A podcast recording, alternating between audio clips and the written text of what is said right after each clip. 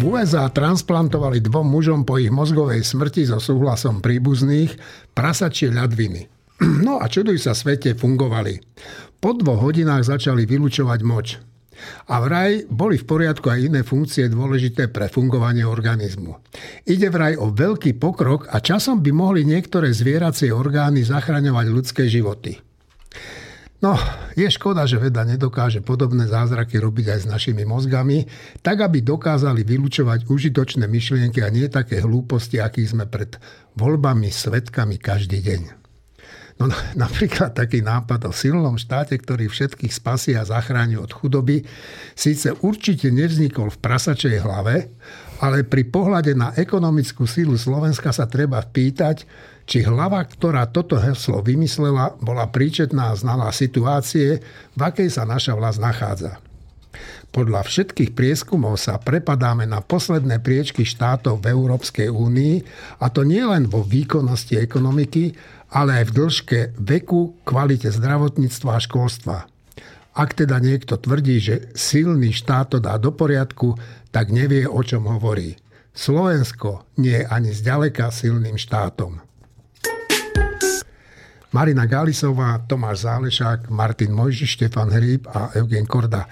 Tak takáto je e, dnes podcastová zostava. No a o čom budeme hovoriť, tak pravdu povediať v tomto momente to celkom neviem presne ani ja. Dajme sa prekvapiť. Ja naozaj netrpím prehnanou úctou k autoritám. Vážim si tých, ktorí niečo dokázali a ktorí sa nebali postaviť za svoje názory. Politikom som sa vždy svoj osobný názor snažil e, povedať e, tak, aby sa neurazili a aby to bolo povedané slušne. Ale teraz mi nedá. Tak kto je tu hlupá klamár a zločinec pán Fico? Pani prezidentka Čaputová to teda celkom určite nie je. Ak by som vás za hlupáka, klamára a zločinca na niektorej vašej tlačovej konferencii kde len tak mimochodom šíriteľ lži označil ja, tak by ste sa voči tomu rázne ohradili a pravdepodobne by ste na mňa podali žalobu. Žalobu za urážku niečoho, čo vlastne vy ani nemáte. Cti. A priatelia, kolegovia, posledných dňoch sa tu teda dejú veci.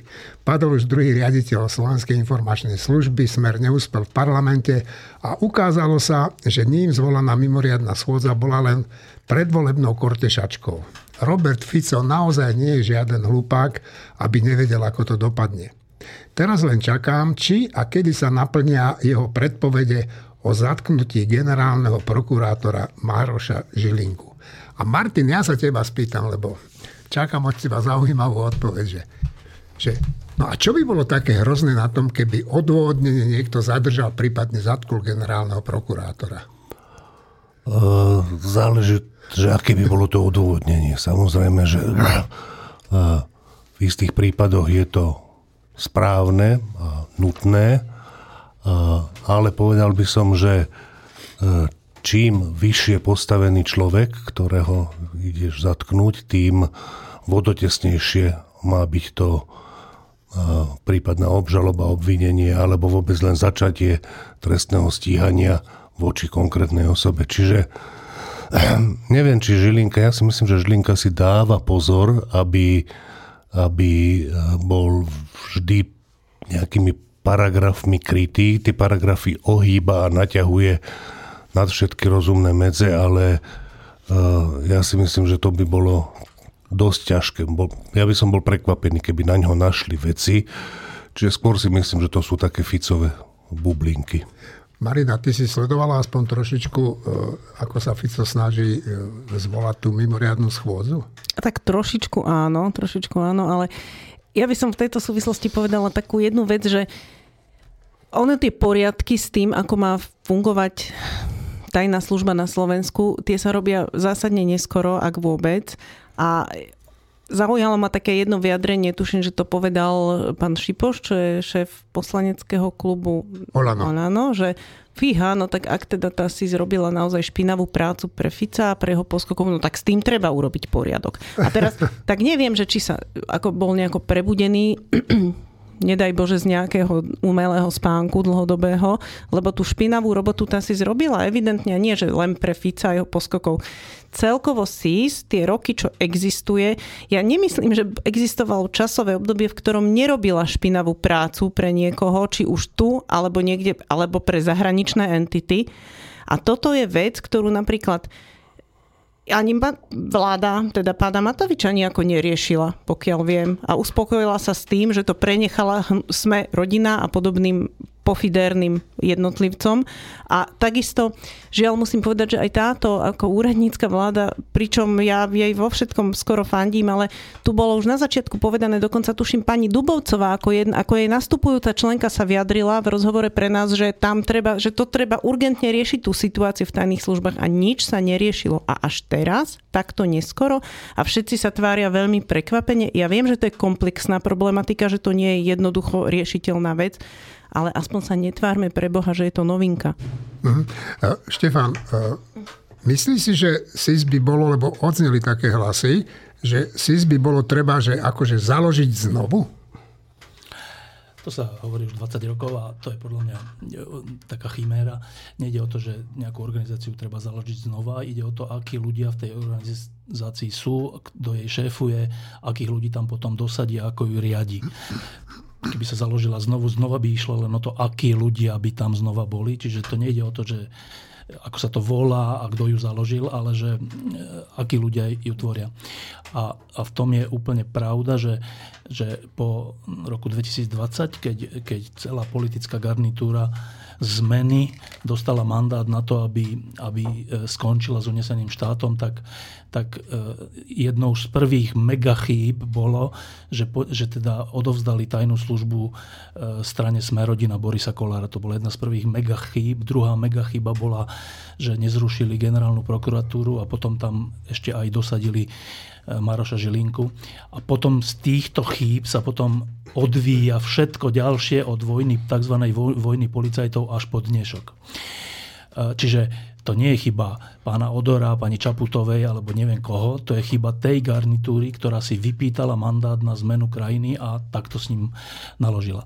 A teraz e, to, čo sa teraz deje, to je také zaujímavé. Ja, ja, ja keď počujem, že nejakí vyšetrovatelia NAKY niečo, e, majú nejaké uznesenie alebo vznesú nejaké obvinenie, majú toľko a toľko vypočutých svetkov a toľko a toľko listinných dôkazov, tak ja pristupujem k tomu s prezumciou toho, že tak keď to hovoria, tak, tak asi je. E, konštatujem, že tu na Slovensku sa ale e, už, už pod vplyvom tej trojročnej opozičnej propagandy, že vlastne každé trestné stíhanie je vymyslené, je to len na to, aby to škodilo opozícii, tak konštatujem, že už aj v iných radoch, aj novinárskych a iných, sa má za to, že ale veď možno, že to sú len také uznesenia a také obvinenia, akože také účelové a vlastne však je to kúsok pred voľbami, vlastne ten Hamran to preháňa a no. vlastne, vlastne asi by to nemali robiť, najmä teda, keď je pred voľbami. No a ja na to, ja som teraz čítal veľa takých textov aj, aj v, akože v príčetných médiách a ja na to hovorím, vždycky si tak položím otázku, že počkajte, že vy ste čítali to uznesenie, že vy ste čítali tie výpovede, vy ste čítali tie dôkazy, vy ste čítali ten spis, ktorý má tisíc strán. Predpokladám, že nečítali, ale berie sa tu za nejakú takú samozrejmosť. To je úplne že zlá vec, čo sa tu stala za tie tri roky, že vlastne všetci trocha fixlujú, že vlastne všetci trocha hrajú na toho či na onoho. Že ak, mal, ak, ak za vlád Smeru bola, bola policia, tajná služba, neviem kto, NAKA e, zneužívaná v ich prospech, tak vlastne tu sa tak udomácnilo, že asi aj teraz je zneužívaná zase v prospech tých druhých. A ja sa stále pýtam, že a to hovoríme prečo? Prečo toto predpokladáme? Lebo to hovorí opozícia? Veď ona to hovorí preto, lebo sa zachraňuje. Dobre, ešte nejaký iný dôkaz máme? Tak hovorí sa o veľkej správe tajnej služby z, neviem, z roku 2021. No, no. Kedy. Dobre, a čo tá správa? Kto ju napísal? E, čo konkrétne, aké porušenie zákona tam bolo? E, teraz sa ukazuje, že tú správu napísali v súčinnosti všelijakí ľudia a inštitúcie práve na to, aby bolo spochybnené vyšetrovanie. A ešte aký iný dôkaz máme? Tak ešte máme, že nahrávky krčmových rečí vyšetrovateľov, s ktorými ja teda nesúhlasím, že takto sa nemá hovoriť, ale na druhej strane, kto z ľudí takto nehovorí, ak je v súkromí, alebo ak je teda neodpočúvaný. Dobre, tak to, to sú tie dôkazy, že zapálime auto? No počkajte, a zapálili auto? Nezapálili. Tak neboli to náhodou také reči, ako že keď nás niekto nahneva, tak mu povie, že ja ti dolámem nohy? Ne, ja ťa zabijem. Nie, nie sú to takéto reči? Dobre, máme ešte iný dôkaz, nejaký taký, že vecný? Nemáme. Nemáme. Že, čo máme? Že vyšetrovateľia niečo e, e, že, že teda zneužívali a na to odvolací súd ich prepustil a povedal, že ich trestné stíhanie nie je dôvodné. Nie je na ňo dôvod. Toto tu máme. Toto je verdikt krajského súdu. Čiže dnes, e, keď, keď je koľko mesiac aj niečo pred voľbami, keď príde nákaz nejakými zisteniami, ktoré vyšetrovali dva roky. Navyše hovoria, že keby nebyť 363 paragrafu a rôznych zásahov do podobných vyšetrovaní, tak už o rok skôr by došli k týmto uzáverom, ale keďže tie zásahy 363 boli, tak, tak došli k tomu teraz. A teraz sa pýtam všetkých, ktorí hovoria, že či to tí vyšetrovateľia nepreháňajú a tak, že, tak a čo majú teda robiť? Že čo majú oni vlastne robiť? Tak vyšetrujú nejakú vec dva roky. Získajú dôkazy, listinné, všelijaké výpovede útajných svetkov, takých svetkov, onakých svetkov. Vyšetrenie, vyšetrovanie je ukončené a čo majú teda oni robiť? Majú robiť, že aha, tak máme to tu ukončené, vyplýva z toho toto a toto, naše podozrenie, že, že teda podozriví sú šéf tajnej služby, bývalý šéf tajnej služby, hen tam ten, tam ten. Ale keďže je 6 týždňov pred voľbami, tak my s tým nič neurobíme. Toto majú robiť, ale to by bolo protizákonné, že, že oni nemôžu robiť tak, ako si zmyslia, že, že no tak teraz, teraz by to asi nepomohlo, tak, tak to neurobme. Alebo teraz by to pomohlo, tak to teraz práve, že urobme. Tak ja vychádzam z toho, že oni e, zhromaždili dostatok dôkazov, lebo znesenie obvinenia, alebo to uznesenie je možné vtedy, keď je v ňom nazhromaždených dostatok dôkazov Ináč, ináč musíš stále pokračovať v tom vyšetrovaní. Tak ja vychádzam z toho, že keď e, teda nahromadili dostatok dôkazov, tak v súlade so zákonom e, urobili uznesenie o vznesení obvinenia a vypočuli tých, ktorých podozrivých. A teraz ešte jedna vec. V novinách, ale to, to je tiež úplne neuveriteľné, že sa opakovane hovorí toto, že keď je na niekoho vznesené obvinenie a on je teda predvolaný alebo predvedený na výsluch a potom je prepustený domov, Takže, tak, tak sa napíše, že vlastne, vlastne je prepustený. Čiže vlastne to obvinenie bolo nesprávne.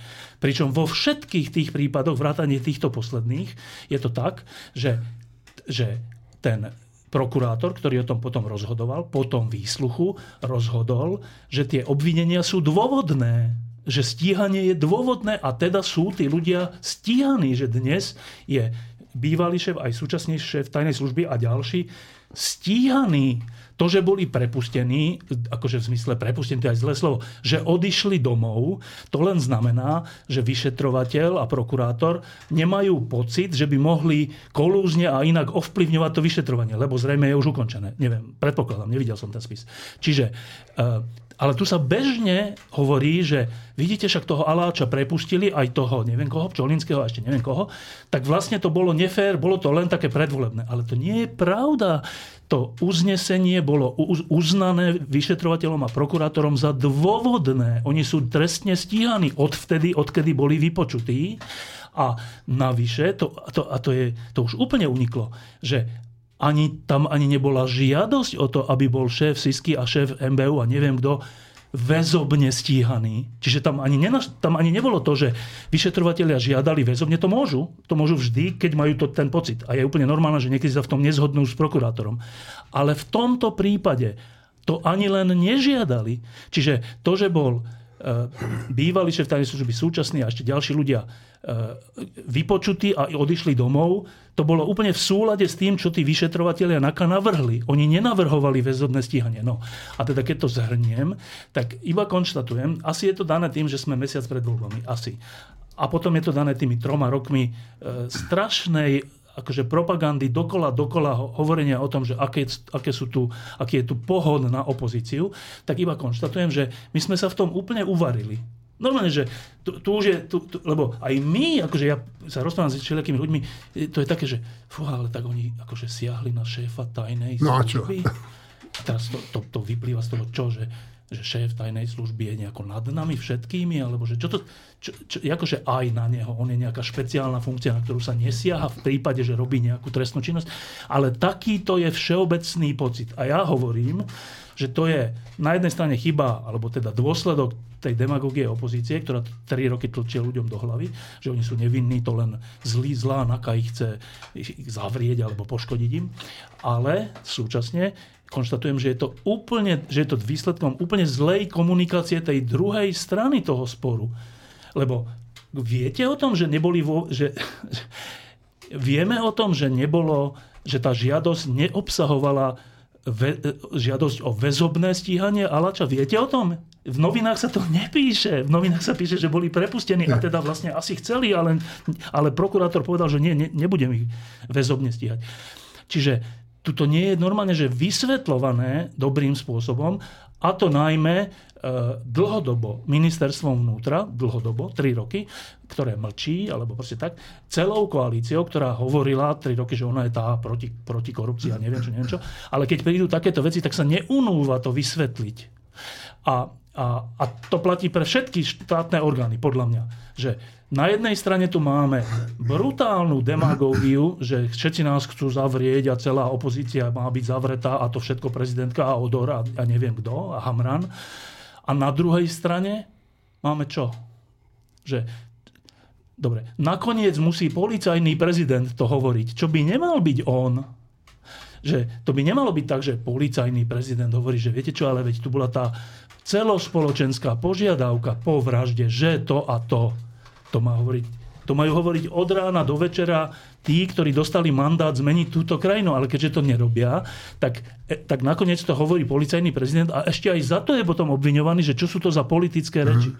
Ale to nie sú politické reči, to je pointa to, toho trojročného zápasu, na ktorého konci konštatujem, že my sme tak uvarení, že už ho ani nerozlišujeme. No ja si myslím, že uvarení nie sme všetci a ja by som k tomu, čo ty si vravel, rád dodala jednu vec, že tu aj zlyhali niektoré médiá, alebo väčšina médií, ktoré úplne bezmyšlienkovite e, odozdávali verejnosti tie Ficové tlačovky a málo kedy som videl nejakú reakciu tých novinárov na to, naozaj málo kedy, aj na tých tlačovkách priamo, že by tie jeho evidentné lži vyvracali. E, ja by som len rád povedal toľko, že e, včera som robil rozhovor s obhajcom tých Čurilovcov a a je na našej stránke. A ja si, je to Peter Kubina a ja si myslím, že e, ten, kto chce vedieť trošku o tom, že vlastne čo tá kauza, kauza Čurilovci a kauza e, táto posledná rozuzlenie. rozuzlenie znamenajú, aby si to pozreli, on tam pomerne jednoducho vysvetľuje, o čo išlo. Chce reagovať Martin a potom Tomáš. Ja len k tým politikom, koaličným stále ešte, že oni vlastne nemajú celkom dobré možnosť na to reagovať, lebo, lebo jak budú reagovať? Však ten Pčolinský, to bol ich kandidát. Aláč bol ich kandidát. Tri roky ich tam dohromady držali šéf NBU. To, to. to znamená, že e, to už musí byť fakt kaliber Hegerovho typu, ktorý sa postaví a povie, že Odor ho mal dávno odvolať toho Aláča, on Heger nemohol, lebo bol súčasťou také, také vládnej koalície. Ale teda keď niekto nie je, čo sa týka intelektu, odvahy a celkovej takej brisknosti na takej úrovni ako Heger, tak oni nemajú čo povedať. Tomáš? Fico, mm, nech už ho nazveme akokoľvek, no s tým sme niekde začali, e, je v každom prípade pozoruhodne úspešný. On je pozoruhodne úspešný tými metódami, ktoré používa. Fico ráta s tým, že davy majú krátku pamäť. A nie len, že s tým ráta. On tú krátku pamäť pomáha pestovať. No a to sa mu darí aj preto, že tá druhá strana, ako už bolo povedané, to e, necelkom odkomunikuje. My hovoríme silný štát, Fico hovorí silný štát, ale myslíme To pod tým niečo Pellegrini iné. hovorí. A, a Pellegrini hovorí silný štát, ale myslíme pod tým niečo iné. A Fico, keď pestuje tú krátku pamäť e, a vytvára tú opakovane predstavu, že všetko toto začalo až teraz pred voľbami a že je to, že je to politicky objednané a politicky inšpirované, tak obvinuje samozrejme svojich oponentov z niečoho, čo v skutočnosti on sám sa pokúša robiť a bude sa pokúšať robiť. E, čo s tým? No, tri roky sme prehajdákali. A teraz s tým musíme jednoducho rátať. Števo? Len, len teda chcem upozorniť na tú neuveriteľnú premenu, takú kavkovskú, že pred troma rokmi bolo garde takéto, že no tak počúvajte, bývala, bývala vládna koalícia Smerácia tí ďalší, že vy ste tu robili fakt, že zlé veci. A oni na to hovorili, že tak nejaké veci sa aj, akože, ne, samozrejme boli aj chyby a tak, ale zase nepreháňajme to a proste tak. To bolo, no, takto to začalo. A končí to, končí to že, e, že Smer a ďalší hovoria o tejto garnitúre, že sú zločinci a že robia samé zlé veci a chyby. A táto garnitúra hovorí, že však my sme aj nejaké dobré veci robili. Že takto preformátovať verejnú diskusiu je naozaj, že Umenie. umenie, ale predpokladá to naozaj nejaký typ verejnosti. A ja sa teda obávam, že my sme dosť teda tvárny typ verejnosti, že aj takúto absolútnu premenu, že absolútnu, že z tých, ktorí sa bránili, sú tí, ktorí útočia a naopak, že, túto, že, že toto, ja neviem, či je to možné, že všade, možno, neviem, ale to, že je to možné na Slovensku, je veľmi smutná správa o nás. Ani nie tak o politikoch, ale o nás, že, že, že tí, ktorí boli zodpovední za unesený štát, sú dnes, sú dnes teda prokurátori, to sú tí, ktorí obvinujú ostatných. A kto je akože na súde? Že Andrej Kiska je na súde. Že to je taká premena nejaká, ne, akože nejakého základného garde, že pri ktorej normálne by mal zostať rozum stáť, ale my sme si už na to zvykli. Že vlastne sme si zvykli, že tak vlastne ten Andrej Kiska naozaj, že čo keď tam nepodal dobre to daňové priznanie a tak, ale to, že tu celý štát bol unesený, to je bokom. To je, to je že bokom, dokonca ten sa ide vrátiť do vládnych a, a, a neviem akých silových pozícií a čerešnička na torte je, že už sme si zvykli aj na to, že, že fašistický poslanec hovorí, že no však my pôjdeme do vlády, ale jedine ak nám dajú jeden silový rezort, to je tajná služba alebo ministerstvo obrany alebo ministerstvo vnútra. Že sem sme sa dostali po troch rokoch najlepšej vlády v histórii od novembra 89. Mne len, mne len vrta hlavou, keď sme tu na začiatku hovorili o tom avizovanom zatknutí generálneho prokurátora, možno mi niečo uniklo, lebo som sledoval nejaké tie globálne veci Číny sa týkajúce. A prosím vás, spýtal sa už niekto Maroša Žilinku, že čo si myslí o tom, globali, o tom avizovanom zatknutí? Že či no, on už bol nosí na dovolenke. pri sebe zubnú kevku a nejaké také. Jeden nikdy nevie, aby to nemusel niekomu čmajznúť potom. No, ja... Ešte jedna, ešte jedna, prepáč, ešte jedna vec, ktorá, z ktorej to asi troška vyplýva, že vzhľadom k tomu, že my sme tzv. mladý štát a, a teda potrpíme si na to, že ako nás kto v zahraničí hovorí a keď je nejaký článok niekde o Slovensku, tak sa to tu rieši, čo, čo nemá obdobu, že, že keď, je, keď niekde riešia nejaký článok o, ja neviem, o Holandsku, keď vyjde v Maďarsku, tak Holandsko si to vôbec nevšimne. Keď je nejaký článok o Slovensku, tak to tu všetci riešia, či je dobrý, alebo či je zlý, či nás kritizuje, alebo či... No, tak keď máme takéto slabé sebavedomie, no tak potom to je naozaj tak, že to, to, myslím, že to začal Jan Čarnogórsky úplne hrozným spôsobom, keď, keď povedal, že Mečiar, keďže je zakladateľ štátu, tak ho nemožno stíhať. To je zaujímavá politicko-právna teória. To bolo dávno, niekedy v 90. rokoch a, a teda myslelo sa tým, že no tak predsa len však tu sú nejakí ľudia, ktorí sa zaslúžili o štát a keďže štát je posvetný, mať štát je život, alebo ako sa to hovorilo, tak, tak predsa len takého človeka nech by aj teda páchal trestnú činnosť, nemôžeme trestne stíhať. A ja si myslím, že tento výrok bol vtedy odmietnutý, v zásade bol odmietnutý, ale nejakým spôsobom to v nás je, ten, tá, tá, táto vec. A to sa potom ozve, keď napríklad príde, že počkajte, oni idú stíhať, že šéfa tajnej služby, alebo generálneho prokurátora, alebo predsedu vlády, alebo niekoho. Lebo máme v sebe, že ale to je taká vysoká štátna funkcia, ktorá by vlastne si zaslúžila beztrestnosť. Niečo také. A myslím si, že to naozaj není, že ten Čarnogurský, e, aký, aký už je, ale že v tomto trocha vystihol takú malé, malé sebavedomie a upínanie sa k štátu a k funkciám, ktoré tu máme. No, ja by som v tejto súvislosti len chcel dodať jednu vec, že, že však spomeňme si na to, čo sa tu dialo, keď policia zadržala tých ľudí e, z tej platobnej agentúry polnohospodárskej, tak jak tá opozícia, lebo však to sú vlastne už ich ľudia, tá opozícia začala kričať, teda opozícia Fico a títo, že ako to strašne škodí našim polnohospodárom, lebo že môžu nedostať peniaze od Európskej únie. Takže oni vlastne odkázali všetkým, že však nech sa tam kradne a klame, len nech tá Európska únia posiela peniaze. Marina. No čo si pomôžeme, Štefan, keď náš štát zo zásady zakladajú gaunery? Keď jedného prezidenta e, sme v podstate museli, e, musel skončiť na popravisku, hej, pretože založil štát zločinný a on bol zločinec.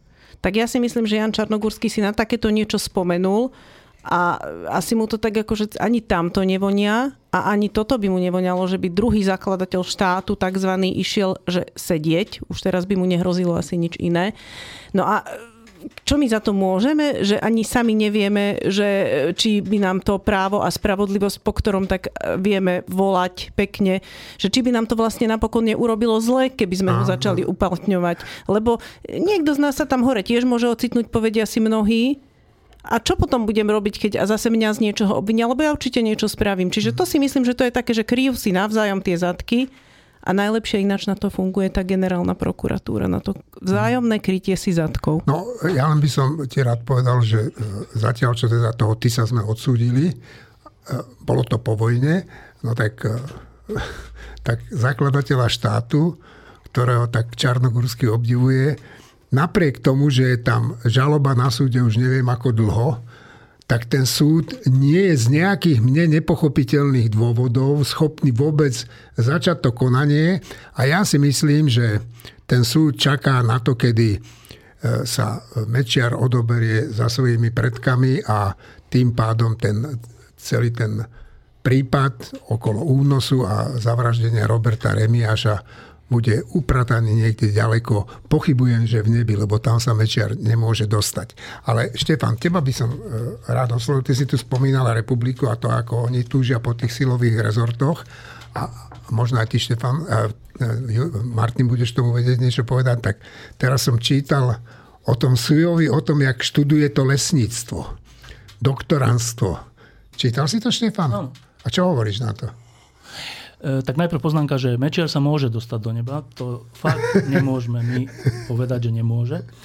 Uh, Suja, to je také, že on študuje, čo to študoval pôvodne, nejaký telesnú výchovu, ale teraz sa to zmenilo na na čo sa to zmenilo? Na lesné hospodárstvo? Áno, lesné hospodárstvo. Hej. A tam si robí čo, doktorát? Doktorát, áno. Pritom nepublikoval žiadne vlastné články. To, to neviem, či nepublikoval, ale to, to neviem, ale že... Tam bolo niečo, že bol podpísaný pod nejakými... Áno. Jeho asistenta. Dobre, ale zaujímavé na tom je, že teda pokiaľ viem, pán poslanec Suja Uh, on nebol náhodou asistent Mikuláša Černáka nejakým spôsobom? Dobre hej. to pamätám? Áno, Myslíme toho, čo je vo vezení, hej? Černákov vojak. Mikuláša Černáka, Černákov vojak. vraha. Čiže, čiže to, no, e, že samo o sebe, že, že, že teda, veď dobre, každý sa môže dostať na všelijaké cestičky a každý môže všelikde zlyhať, každý z nás a môže všeličo, ale že, že, že práve nejaký pomocník, alebo neviem, ako to nazvať, Mikuláša Černáka, ktorý je doživ, na doživete, alebo neviem, nakoľko odsúdený za množstvo vražd, že práve tento človek sa stane poslancom. To samo o sebe je taká zvláštna vec, že, že poslancom. Teraz ideme ďalej, že študuje telesnú výchovu, to je ešte dobre, tak povedzme, ale že ide študovať nejaké lesné hospodárstvo, čo ide do doktoráci robiť. Doktor. no, pričom poznáme, ako sa vyjadrujú títo ľudia, v akých stranách sú, čo hovoria a čo chcú. Tak, tak ja neviem, Martin, však ty povedz, že u nás existujú vôbec nejaké veci, ktoré ťa diskvalifikujú z doktorátu? Podľa mňa áno, dve slabiky sú ja. A všetky tie reči o tom, že v koľko článkov je, ktorý je podpísaný, že je predposledná ona, to sú všetko úplne maličkosti. Maličkosti jednak a jednak, keby sa to aplikovalo univerzálne, že keď má niekto 5 článkov a je na nich len predposledný autor, a tie články majú, ja neviem, 4 autorov a on je tretí a že to by znamenalo, že takýto človek nemôže dostať PhD, lebo nesplní nejaké kritéria, to by bola úplná blbosť, ktorá by v niektorých prípadoch vyradila uh, celkom adekvátnych adeptov na ten titul. Ešte raz, to, kde on študuje, či dostane titul, kto, že jeho poslanecký asistent je prvý autor tých článkov. To sú všetko v nejakom mysle irrelevantné veci. Podstatné je, kto je suja. Podstatné je, že je tu dosť voličov, ktorí takéhoto človeka volia. Je tu 20% voličov z tých, ktorí chcú, chcú ísť k voľbám, ktorí idú voliť Fica a tak ďalej, ale Nedávno by bolo človekom, ktorého si celkom vážim, vytknuté, že my, agresívni novinári, sa z vrchu pozeráme na voličov takých ľudí, ako sú Fico a Suja a že týmto vlastne my spôsobujeme, tak keby sme išli ďalej k tomu, že kde je problém so Sujom, tak ja si myslím, že je u tých voličov. A že ten problém je v tom, čo tí voliči sú zač ale to nesmiem hovoriť, aby som nebol agresívny. Počkaj, ale to... Ešte... Ano, Tomáš? Je tu ešte jeden problém e, na dôvažok k tomu. To nie je len politický problém, však niektorí tu máme skúsenosť aj e, s prácou v školstve, všakže E, prípad Suja nie je jediný. No tak Bohužiaľ, a nie sú to len silové rezorty, ktoré, sme tu, ktoré boli roky, proste sa ten, sa, tie, sa ten problém vlečie ako sopel a je to nekonečná reťaz zanedbaných príležitostí niečo s tým urobiť. A bohužiaľ, toto nie je len dielo poslednej Ficovej vlády. Štefan? E, ja, ja zase si myslím to, Martin, že, že voliči rôznych politických strán sú rôzni. Je tzv. tvrdé jadro nejakých, nejakých politických strán, ktoré od A do Z súhlasí s tým, čo tá strana robí a jej to nevadí, že Mečiar uniesol niekoho, vedia to a nevadí to a mal uniesť ešte aj prezidentovú dceru alebo proste tak. A a potom sú ľudia, ktorí nesledujú politiku, žijú si svoje životy a raz za čas sa tak preberú, že tak koho asi tak by som volil, tak budem teraz voliť toho, raz Matoviča, potom Republiku, potom neviem koho, e, raz HZDS, potom Demokratickú úniu, že to úplne tak prechádza z jedného tábora do druhého. A títo ľudia, že ja si myslím, že títo ľudia sú hodní záujmu e, všetkých demokraticky uvažujúcich ľudí, lebo títo ľudia nie sú akože fašisti alebo mečiarovci alebo čo, len sú buď neinformovaní alebo pomilení alebo proste niečo a, a, a v tomto zmysle ich potom házať do jedného vreca znamená, že, že oni potom sa z toho vreca už nevyvlečú. Predpokladám, že toto myslel ten, ten kolega. Uh, no, ale ja sa chcem opýtať k tomu, lebo aby, aby to nebolo len také na vode, že, že dobre, ja, ja fakt neviem, že predstavme si, že niekto povie, že holokaust bol v poriadku. Že, že to bolo v poriadku, že sa tu vraždili Židia. Môže taký človek získať doktorát z jadrovej fyziky? Ne, fakt, to sa fakt pýtam. Môže. Tam není také nejaké kritérium, že musíš niečo? Um, neviem, neviem o tom. Uh, tam záleží od tohto takto, že v prípade, uh, ja neviem, či je schvalovanie holokaustu trestný čin. Popieranie holokaustu, myslím si, že je trestný čin. Schvalovanie holokaustu alebo pri najmenšom vyzývanie do diskusie a vyjadrovanie svojho názoru. To je otázka, že sloboda slova, ktorá je e, asi ústavne zaručená a obmedzená len vo veľmi málo prípadoch. Otázka je, či tam toto patrí. Otázka je, či tam patrí pálenie Koránu. Ja si myslím, že pálenie Koránu by malo byť zakázané, ale v mnohých krajinách zakázané nie je a v mnohých krajinách dokonca to cítia tak, že Naopak, to je súčasť slobody slova, ktorá patrí k úplne základným hodnotám toho štátu. Čiže na to možno mať rôzne názory, ale neviem o tom, že by možno, že vyzývanie k tomu, vyzývanie k tomu, k nejakej rasovej nenávisti a tak, to je asi trestný čin u nás. Ale či samotná... že iba trestný čin je dôvodom nedania... Myslím si, myslím si, že... Nie, nemusí byť ten človek nejak bezúhonný, tak obecnejšie, hej? Uh, neviem o tom, neviem o tom, že, že proste môže to byť úplný blbec, čo sa týka rôznych názorov, môže doma byť svoju ženu, pokiaľ nebolo dané trestné oznámenie, len sa to o ňom vie, tak neviem, či to môže byť, dokonca ja by som povedal, že tá komisia, ktorá udeluje ten titul, nemá právo skúmať takéto veci, pokiaľ sú to len reči. A ja by som sa ťa, Martin, chcel spýtať, že a, e, Nemyslíš si, že takí ľudia ako Matovič, Kolár by sa mali ozvať, keď my takto útočíme na pána poslanca Suju? Dobre, akože to je, to je otázka, že môžeme si z nich robiť srandu, ale jednak to nemá vôbec žiadny zmysel. Jednak všetky dobré vtipy na tú tému už asi boli povedané, pretože bolo na to veľa času.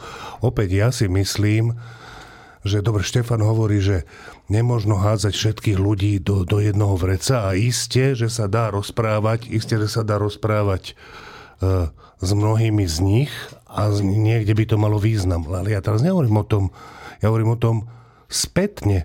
Ako bol dav, ktorý kričal Hosana, bol ten istý dav, ktorý potom kričal Ukrižuj a na základe toho kričania Ukrižuj sa stali nejaké veci neviem, aký veľký význam má hovoriť, že ale niektorí v tom dave, ktorí kričali ukrižuj, to nemysleli až tak vážne. Možno mysleli, že iba za jednu ruku. Áno, len pointou tohto príbehu je, že aj tým, aj tým bolo odpustené. E, ja nehovorím o tom, že im nemá byť odpustené. To ja, to ja nevravím, ja len vravím, že majú byť pomenovaní vinníci, a potom, keď sú pomenovaní vinníci a je vina, tak sa to dá odpustiť. Bez toho sa to vlastne ani... Jak, jak sa dá odpustiť niečo, čo ani nie je pomenované, že to je vina? Marina? Inak, taký prípad ako túto pán Suja, ktorý dostal, čo študoval najprv strojárske učilište niekde v Detve, neviem. potom neviem čo, potom UMBčku v Bystrici vyštudoval. Ako vyštudoval UMB v Banskej Bystrici odbor telesná výchova, takže bacha, hej, na akademika. Ale e, samozrejme tá telesná výchova po výcviku u Černáka mu je asi išla dosť dobre, lebo tam sa tam čosi nakopalo. Ale chcem len povedať, že dobre, tak hovorme o dave, ktorý niečo žiada, ale kam mám zaradiť potom rektora Kropila, z tej univerzity, ktorý sa vyjadrí, že to je úplne v poriadku a že on vyhovuje všetkým nárokom. No počkaj, a je počkaj, to, ale ak je to pravda, ako hovorí Martin. Tak že... hovorí to možno o, za, o tých e, pravidlách a o tých podmienkach. Tie sú možno strašne nízko. A o tom som aj ja hovoril. A, lebo možno, že to naozaj je úplne v poriadku, ale keď to ten rektor povie, a ináč je to aj tuším predseda nejaké rektorskej konferencie alebo niečo také momentálne, že vedie tú rektorskú konferenciu a povie to a nedodá druhým, druhou vetou, že no asi by sme s tými štandardmi mali niečo robiť, keď na takomto blatantnom príklade sa ukazuje, že to, čo to spôsobuje, tak čo si ja mám myslieť o tomto jednotlivcovi a o tých akademikoch, ktorí tam sedia a ktorí to prostredie vytvárajú? Počkaj, ale, ale to, je, to, to je, akože, ukončíme túto diskusiu tak, a, teda ukončíme ju tak, aby tomu sme všetci rozumeli, že uh, má byť súčasťou schvalovacieho doktorského štúdia alebo nejakého iného, hociakého, má byť súčasťou aj niečo iné, než tá samotná práca, veda alebo tak? Má alebo nemá? Ak má, tak e, potom, potom si musíme nájsť nejaké príklady v zahraničí, lebo aby sme nevymýšľali to, čo je vymyslené, že kde to tak je. Že môžeš byť doktorom, alebo neviem čím, ale iba v prípade, ak, nie si anti, ak neprejavíš antisemické alebo nejaké takéto názory a postoje. Ak to niekde tak je, mne by sa to zdalo primerané, lebo aj všelijaké iné funkcie sú, sú, sú tak, že musí ten človek byť bezúhonný. Existujú také veci v štáte, kde človek musí byť bezúhonný. Pre mňa je doktor taká funkcia, alebo podobné akademické a všelijaké iné, kde by som si to vedel predstaviť. Len sa pýtam, či to tak niekde na svete vôbec je. Lebo ak nie, tak potom nemôžeme kritizovať toho rektora alebo neviem koho, lebo on sa len, za, on sa len zastáva daných pravidel. Ale ja nehovorím teraz o tej bezúhonnosti, ale úplne len o tej vede a o tej práci. Ale vieme použi- o tej práci veľa, ja neviem. Neviem, použiť slovo veda a práca vedecká v súvislosti so Sujom mi prípada Dobre, také... to, ale to ako... už si predpojatá, že čo keď tá práca nie je som, dobrá? Nie som. Čítala si som ju? z nedalekého regiónu. Ale čítala si ju? Vieš čo, nie. No vieš, tak potom sa nemôžeme A? vyjadriť. Dobre, e, Môžeme, Prosím môžeme, vás. môžeme. Tie štandardy existujú na papieri, ale my sme spoločnosť chytrákov, ktorá si vždy povie, štandardy sú... e, Aj takéto morálne štandardy? e, aj medzi, aj medzi funkcionármi, štandardy pri získavaní doktorátov, štandardy pri získavaní magistra, štandardy pri získavaní docentúr a profesor. Oni síce existujú, ale nedodržiavajú sa, pretože sú medzi chytrákmi považované za panské huncúctvo. To je naša kultúrna črta. Ale a to, že či štandardy? pri týchto štandardoch ste náhodou ešte aj štandardenführer, je druhá separé otázka. Počkaj, ale tie štandardy sú teda vedecké, alebo aj tohto typu bezúhonnosti? E, Hovorím o vedeckých a pedagogických štandardoch. Čiže tam nie je to, A že či si je, fašista. To, je, to tu vidím primárny problém. To, Dobre, či ale toto ste, je iný problém, Či jo. ste fašista, to je obťažnejšie, to Martin pomenoval. Martin, Poprvé, rozprávame sa o krajine, kde komunistická strana môže byť v parlamente, aj bola v parlamente, kde neonacistická strana môže byť v parlamente, aj je v parlamente. A aj tak bude. Aké, tak aké kritéria prísne majú byť postavené na držiteľov titulu PhD? So Sujom sa ale dá robiť iná vec. Podľa mňa Existuje veľmi dôvodné podozrenie, že Suja na tých prácach ne- nenapísal ani jedno písmeno, nevymyslel ani jednu myšlienku, že s nimi nemá absolútne nič spoločné, lenže je tam pripísaný. Vedecká komisia, ktorá je pri obhajobách To môže zistiť. práce, má byť takýmto spôsobom predpojatá a má to zistiť. Ja si myslím, že keby tam bol niekto, kto má tento úmysel, tak ho niekoľkými otázkami usvedčí z toho, Ak to tak je teda. ak, tak to ako je. No teda. malo Ak to tak je, že to nepísal. Dobre, teraz sa ideme hrať na to, že... Nie, že hrať, akože... Však vieme, ako to je. Ja neviem. Vieš. Nie, nie, fakt naozaj neviem. Ja neviem, čo, či sa on tomu venuje. teraz naozaj neviem. Suja, suja, či sa venuje nejakému lesníctvu a píše odborné články? To vieme. Ja to neviem. dobre, OK. ukončíme tú debatu. Tak a poďme do zahraničia.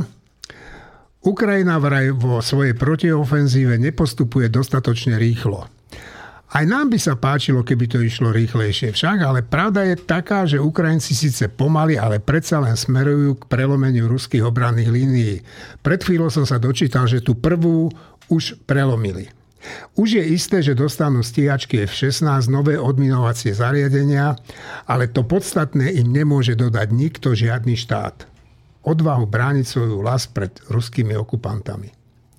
Tie však majú, chvala Bohu, zatiaľ dostatok a na nás je samozrejme aj v našom záujme podporovať ich v úsilí vyhnať Rusov zo svojho územia. No a ja sa vás teraz spýtam, tak čo vidíme, čo sa to tam deje? Prigožin je v Afrike, Surovkin je postavený medzi služb, mimo službu a o Peskovi už dva týždne nepočujeme. Štefan. No, ja, ja som si e, pozrel ten, ten uh, titulok tvojho, tvojho rozhovoru s e, Jefimom Fištejnom, ktorý hovorí priamo, že sa ho že toho Peskova, toho dlhé roky hovorcu, ktorý všetky tie klamstvá hovoril, ak, ak, ako sú to pravdy, že sa ho akože Putin zbavil, ale to, to neviem, to je potvrdené? No to mi to povedal Fištén a ja som aj čítal, že áno. Že už dva týždne nikto o ňom nič Ne, nepočuje. tak to je, to je dobrý znak a nie preto, že, že sa zbavuje klamárov, ale preto, že sa tie najúžšie kruhy rozmelňujú a to je vždy dobré, lebo, lebo vtedy to je znakom toho, že, že sú v úzkých. No, e, čo som si ja všimol za posledné dni a týždne, dni, povedzme, bolo, že že Ukrajincom sa podarilo zničiť nejaké jeden či dva strategické bombardéry ruské na ruskom území. A to je zaujímavá vec, že e, na ruskom území, odkiaľ tie bombardéry štartujú, e, Ukrajina operuje úspešne. Lebo to je také, že tak Rusko je predsa tá svetová vojenská superveľmoc a tak, čiže ja, si, ja som si to tak e, prekladal, že keď majú nejaký strategický bombardér alebo, alebo loď nejakú e, lietadlovú alebo niečo, tak predpokladám úplne, že, že v dobrej viere, že okolo toho sú všelijaké, všelijaké e, strely a všelijaké rušičky a všelijaké zariadenia, ktoré práve sú na to, aby takéto strategické veci neboli zničené. No tak ak oveľa slabšia početne aj výzbrojov Ukrajina je schopná nielen ničiť Kerský most, ale už aj strategické ruské bombardéry, tak, tak to troška nabúrava teóriu o tom, že, že o, o pripravenosti ruských vojen, vojenských síl. Že to je také čudné. E, teraz som niekde čítal včera či predvčerom, že na nejaký čas, neviem, či to ešte neplatí náhodou, bola zastavená prevádzka na všetkých ruských letiskách čo, na všetkých ruských letiskách? Tak to znamená, že, že táto superveľmoc má nejaký problém. Že, že zrejme ten problém sa volá, že ona nie je superveľmoc. No, a, a k tomu e, ešte sú také zaujímavé dobré správy. E, teraz bol e, prezident Zelenský, a teraz neviem, či v Dánsku, alebo kde. Dánsku, Holandsku. Švédsku, Holandsku a tak.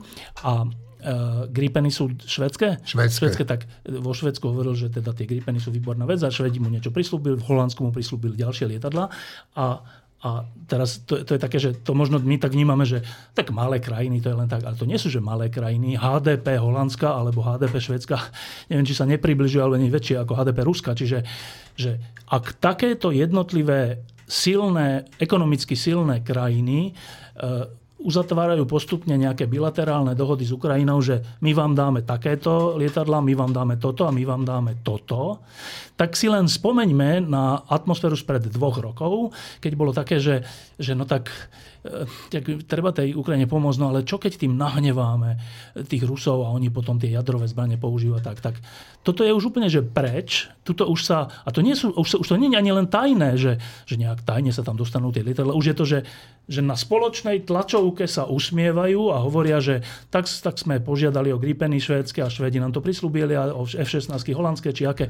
A, a ten švédsky a holandský a neviem aký premiér a prezident sú z toho radí, nie sú niekde skovaní, že čo len teraz s nami bude, ale je to v takej akože priateľskej atmosfére. Tak hovorím to len preto, že takéto veci si trocha treba všímať, ktoré ukazujú nielenže zmenu nálady, takej nejakej nálady všeobecnej, ale aj zmenu tej zákl- základného nazerania na to, čo je ten konflikt medzi Ruskom a Ukrajinou. A len konštatujem, že tu v Európe, tej našej ospalej a neviem akej, ktorá sa neodhodla poriadne dávať do zbrojenia nejaké peniaze, hlavne nech to Američania platia a potom na nich nadávame, tak ešte aj v tejto Európe, popri tom, že Američania a Briti veľmi pomáhajú, tak takéto správy teraz a to už je taká tá unavovacia vojna, kde už aj tí Švédi a Holandiania by mohli byť že unavení a takí, že už dajte mi s tým pokoj, tak nie.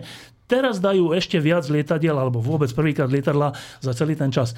A to sú strašne dobré správy o tom, ako ten konflikt skončí. Ešte jedna dobrá správa je, že v Juhoafrickej republike teraz prebieha stretnutie tých krajín, ktoré sa snažia byť protiváhou západu. BRICS? Áno, áno, a tam tam teda vystúpil Putin, ktorý tam nemohol dojsť osobne, lebo je na ňo vydaný medzinárodný zatýkač a Juhoafrická republika je v tej skupine krajín, ktorá podpísala ten dohovor, že museli by ho zatknúť. Aj povedali, že práva. asi by ho zatkli. Takže tam nešiel, poslal tam iba video a v tom videu ten, to všetci sa, tá veľa novinárov sa zhodlo, že to číta iný hlas, že to nečíta Putinov hlas, to, ten prejav na tom videu. Tak z toho ja usudzujem, že Putinová paranoja nadobudla rozmery, že nielen, že má dvojníkov a posiela niekde tých dvojníkov, ale že aj hlas číta pre istotu niekto iný a to na videu. Ja si myslím, že takého strachu sme ešte neboli svetkami. A čo sa týka situácií na fronte, Eh, ja stále, nechcem byť taký, taký zaťatý optimista, ale stále si myslím, že tí Ukrajinci postupujú a že je dobrá šanca, že, že obídu Tokmak a dostanú sa, ak nie až na sever Azovského mora, tak sa dostanú na dostrel delostrelectva, nie, nie rakiet dlhého doletu, na, na dostrel delostrelectva ku kľúčovému dopravnému úzlu a to prakticky bude znamenať, že Krím je odrezaný. Ak toto dosiahnu do konca roka, tak podľa mňa hlavný cieľ tej protiofenzívy sa splní, nehovoriac o tom, že pokračuje ten útok smere na Mariupol v dvoch smeroch a tam sa to tiež môže nejakým spôsobom zlobiť v istej chvíli. Čiže ja, ja si stále myslím, že o osude tej protiofenzívy vôbec nie je rozhodnuté a môže sa do konca roka rozhodnúť veľmi priaznivým spôsobom. A keď si spomínal tú Afriku, tak uh, ja som videl, jak vystupoval z lietadla minister zahraničných vecí ruský a tam ho vítala taká, taká skupina tých afrických tanečníkov on si s nimi chvíľku zatancoval. To by pripadalo také teda naozaj smiešne, Marina. No, nebolo to náhodou to video Putinovo, kde si ešte prekladal hodinky z ruky na ruku? Lebo zistil, ja som to nevidel, že ja ich má úplne to. inde, než ich, než ich mal mať, to by potvrdzovalo tú teóriu. Boli to jeho hodinky? Áno, a zrejme, ináč mohol to tým pádom byť dvojník, ktorý sa ocitol v úplnom zmetku, že kde vlastne tie hodinky bežne nosia, kde sa teraz nachádzajú.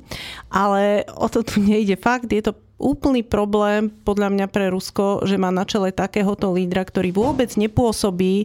On sa síce tvári ako teda silný chlap a boli aj také výskumy, že čo na ňom aj Slováci, tí, ktorí ho uznávajú, uznávajú, tak uznávajú to jeho silné chlapstvo a tú rozhodnosť, ale on tak vôbec nepôsobí. Ani v tých videách, ani v tých svojich konferenciách tlačových v tých, kde môžu novinári dávať nejaké riadené otázky. On pôsobí, v podstate pôsobí ako vystrašený človečik čo je úplne ale že normálne, že vystrašený človečik, že v istom momente správa tak ako on, že si nahrádza nedostatok osobnej odvahy tým, že celú svoju krajinu odsudzuje na potupnú porážku v boji.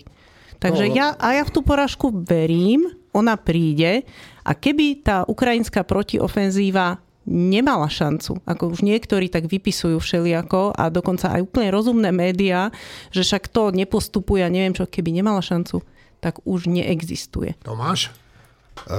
K tej, najskôr k tej pozemnej ofenzíve. To, ako tá pozemná ofenzíva postupuje, či bude postupovať, to, ako dojde, alebo teda či dôjde k prielomu, a ja vášnivo verím, že dôjde, sa rozhoduje nielen priamo na tom fronte. O tom sa rozhoduje vo vzduchu. To, tie zásielky bojových lietadiel, stíhačiek, stíhačiek, stíhačiek sú enormne dôležité z hľadiska vplyvu na výsledok pozemných bojov. A druhá vec, ktorá je tu enormne dôležitá, je samozrejme e, situácia na mori, čo sa týka tých námorných ciest. A tu samozrejme z tohto hľadiska je mimoriadne e, dôležitý Krym, pokiaľ ide o tú roztrasenú trosku menom Putin. Už tí, u, u tyranov to býva, to sú, to sú ľudia vytesení z definície. Oni sa bolie, boja celý svoj život, na tom fungujú a preto potrebujú vyvolávať strach. Ale mimochodom, ja tu ja si tu spomínam na, aj na Slovensku na zopár takých silných bujarých chlapov, Janoslota a neviem kto ešte. No to je troska dnes. A, a aké sú to roztrasené trosky dneska. No ono to vydrží len do času. No. Martin? E, dobre, ešte k tomu Putinovi, že ak teda odložíme žarty na bok, tak to sú fakt zaujímavé signály, ktoré keď sa poskladajú, tak môžu hovoriť úplne extrémne dôležitú vec. Nie som si istý, či ju hovoria. Dobre, Peskov dva týždne nikde nevystupoval. To kto Peskovovi bráni, aby vystupoval Putin? Alebo niekto iný, kto už nechce dovoliť Peskovovi a tým pádom Putinovi verejne rozprávať. Keď hlas neputinov, čiže hlas nepodobný Putinovmu hlasu, rozpráva za Putina na medzinárodnej konferencii, to kto urobil tú nahrávku Putin, alebo ľudia, ktorí chcú, aby to vyzeralo, že ešte vystupuje Putin, ale už rozpráva veci, ktoré oni chcú, aby rozprával a niektoré chce ako Putin. To, čo sledujeme, môže byť, netvrdím, že to znamená, ale môže znamenať, že Putin už úplne strátil reálnu moc v Rusku. No, neviem, či je to tak, ale vieme aj to, že tá veľká Putinová sláva, ktorú uh, si užíval, keď uh, prechádzal uh, cez Kertský most, keď ho dostávali, tak je už úplne v troskách. Dvakrát sa ho Ukrajincom podarilo dosť teda vážne poškodiť a Rusi už majú taký strach z toho, že v okolí toho mostu potápajú trajekty a lode, aby sa tam nemohli tie, tie ukrajinské vodné drony dostať. No, tak Týmto by som možno našu debatu o Ukrajine ukončil. Štefan, čo bude v novom čísle? V novom čísle sme si položili jednu základnú otázku. A tá otázka je, že, že pre koho je Slovensko ako krajina? Pre koho Slovensko existuje? Pre koho je určené? A teda kladli sme si to v súvislosti s mladými ľuďmi, ktorí mnohí odtiaľto odchádzajú a nechcú sa vrátiť, alebo ktorí mnohí sú tu úplne nespokojní, až ich to vedie k voľbe extrému, v tomto prípade republiky, alebo ktorí aj keď tu zostanú a nevolia republiku, tak sú, majú pocit, že nie sú reprezentovaní.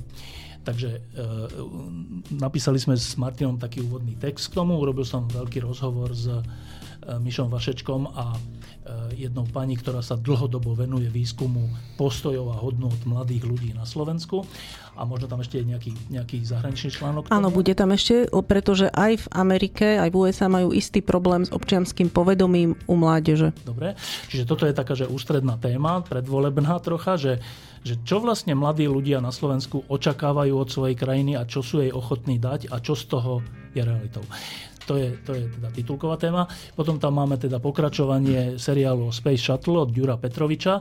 A teraz neviem, máme tam aj o tých petržalských bunkeroch? Máme petržalský bunker na pomerne dosť stranách a veľmi výpravne pojednaný. A potom tam máme úplne dôležitý článok o Jiřím Černým. Jiří Černý teraz zomrel a to je osobnosť, ktorá formovala nielen hudobné povedomie mnohých ľudí, ale aj také akési kultúrne a hodnotové. Kto to napísal? Uh, kto napísal? Myslím Jaslo? si, že Jaslo písal, no. Jaslo. Ja pamätám. A teraz pre tých, ktorí nevedia, tak chcem vás nalákať na ten článok, že, lebo pre mnohých dnes mladých ľudí možno, že meno Jiří Černý nič nehovorí. Tak Jiří Černý bol také, že formálne, že hudobný publicista, to znamená človek, ktorý písal o najmä československej hudobnej scéne.